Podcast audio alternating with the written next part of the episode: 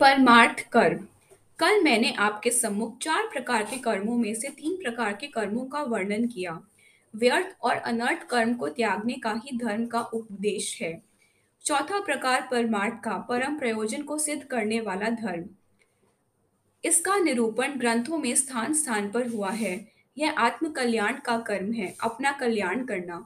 ऐसा कर्म जिससे आत्मा को संतोष हो, अज्ञान दूर हो और बुराई अंतर में उसको न पकड़ने पावे। इसके लिए संत लोग, पुरुष स्त्री जो आए वे कह गए। यह सुगम बात है।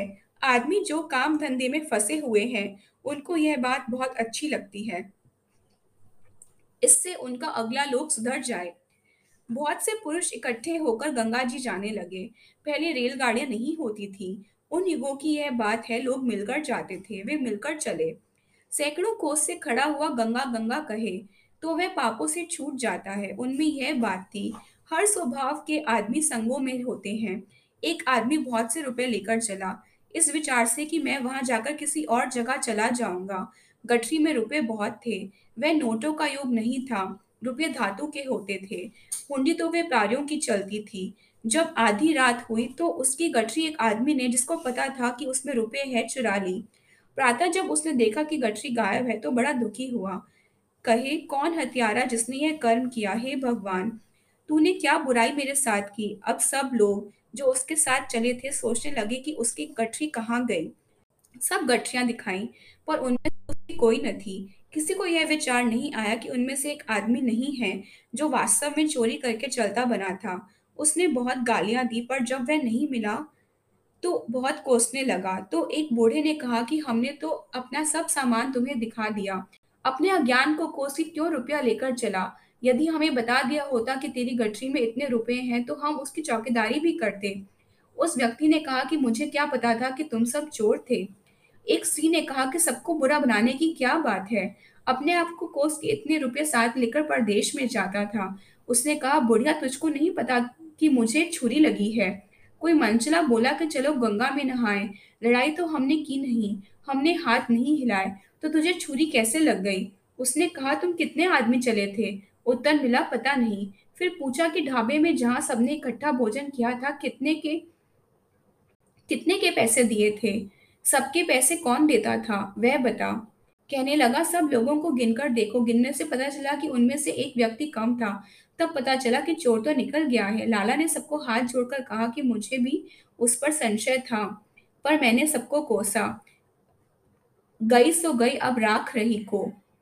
कहने लगा, मैं पहले दे देता, मेरी तो चली गई।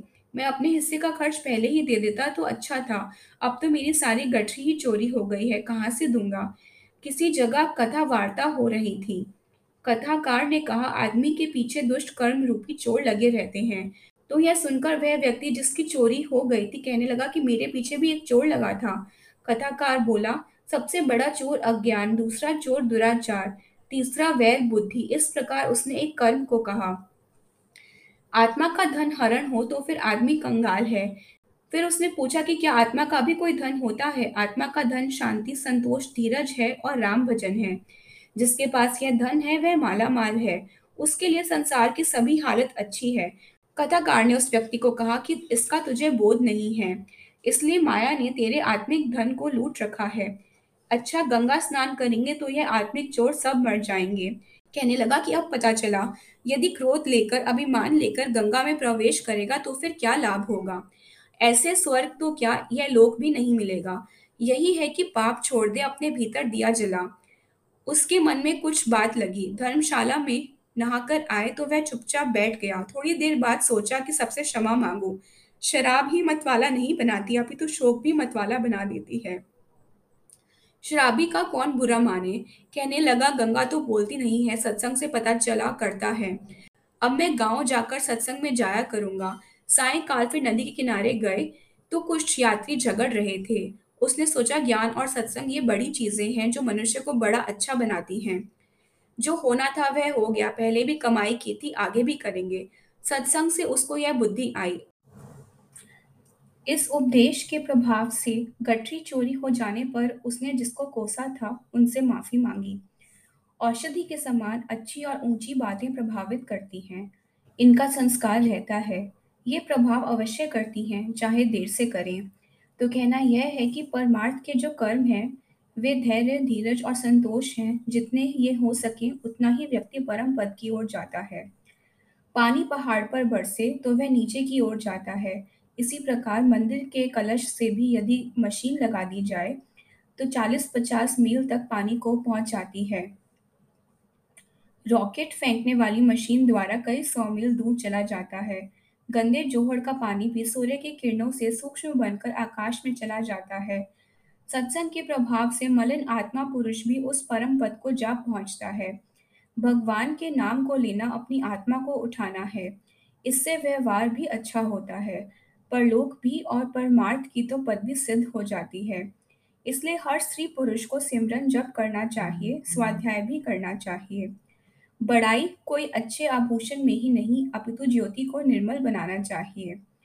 मृत्यु होने पर लोग रोते हैं और कहते हैं वह छोड़ गया। मरता कोई नहीं है, आत्मा मरता नहीं है।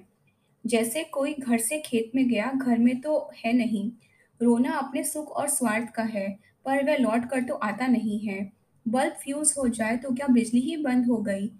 इस आत्मशक्ति को जागृत करना, स्वाध्याय, सत्संग, जप, पाठ, आराधन करना, अनर्थ और व्यर्थ कर्म छोड़ना, बहनों और भाइयों इन बातों को स्मरण रखना, इनको पालन करना। राम सब पर कृपा करें, सबको आशीर्वाद।